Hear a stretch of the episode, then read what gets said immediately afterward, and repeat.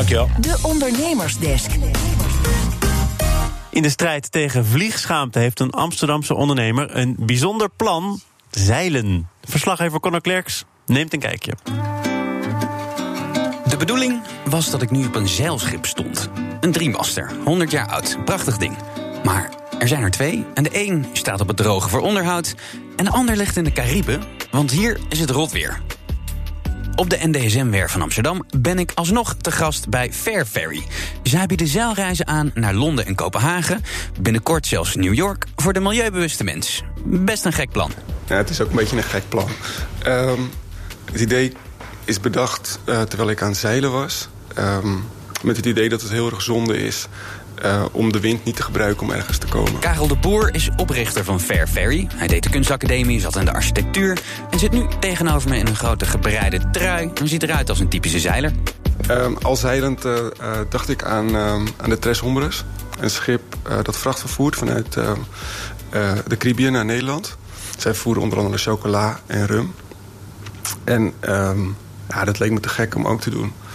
Uh, maar de Tres Hombres vaart al en het bestaat al. Dus ik, um, en ik heb niet zoveel met vracht. Dus ik dacht aan, uh, aan passagiersvervoer. Afgelopen zomer hebben ze voor het eerst gevaren, van Rotterdam naar Londen. Rond de 30 passagiers, duurt zo'n 36 uur. Dus het is niet echt een alternatief voor een snelle trip met het vliegtuig. Nee, het is niet een snel alternatief. Um, maar wel het leukste alternatief voor het vliegtuig. Uh, dus wij uh, boeten in, in, op snelheid, maar geven daar weer een heel stuk uh, avontuur en een frisse neus en een mooi uitzicht voor terug. Um, toen je hiermee mee begon, hè, wist je toen of er hier überhaupt vraag voor was voor dit soort reizen? Nee, ik had geen idee.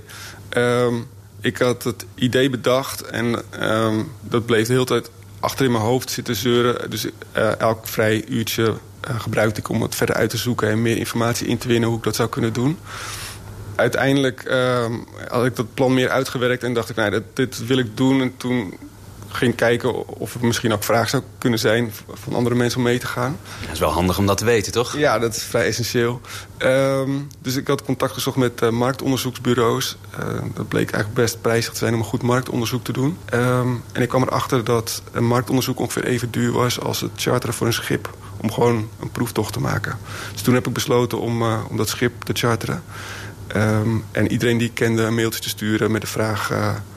Ja, of met de boodschap, uh, ik ben een zeilende veerdienst begonnen... ik ga hem dit jaar testen, heb je zin om mee te gaan? En daar kwam super veel... Hoe wordt daarop gereageerd? Dat lijkt me best wel een apart mailtje om te krijgen. Ja, daar werd super leuk op, ge, op uh, gereageerd. Waarom doe jij dit nu uiteindelijk? Is het gewoon omdat je het zeilen zo leuk vindt? Ook, zeker. Ik denk, ik vind zeilen fantastisch. Maar ik denk ook dat we, dat we um, onze manier van vervoer uh, moeten herorganiseren en anders moeten aanpakken. Um, als je nu kijkt naar de percentages van mensen die uh, de veerboot, de reguliere veerboot, naar uh, Groot-Brittannië nemen, dan is 65% van die mensen die gaat erheen om vakantie te vieren um, of familie te bezoeken. Al deze mensen hebben niet superveel haast en Um, voor hun is het niet belangrijk om in een paar uur die oversteek te maken. Voor hun is het misschien belangrijker om met een, met een goed verhaal en een frisse neus aan de overkant te komen.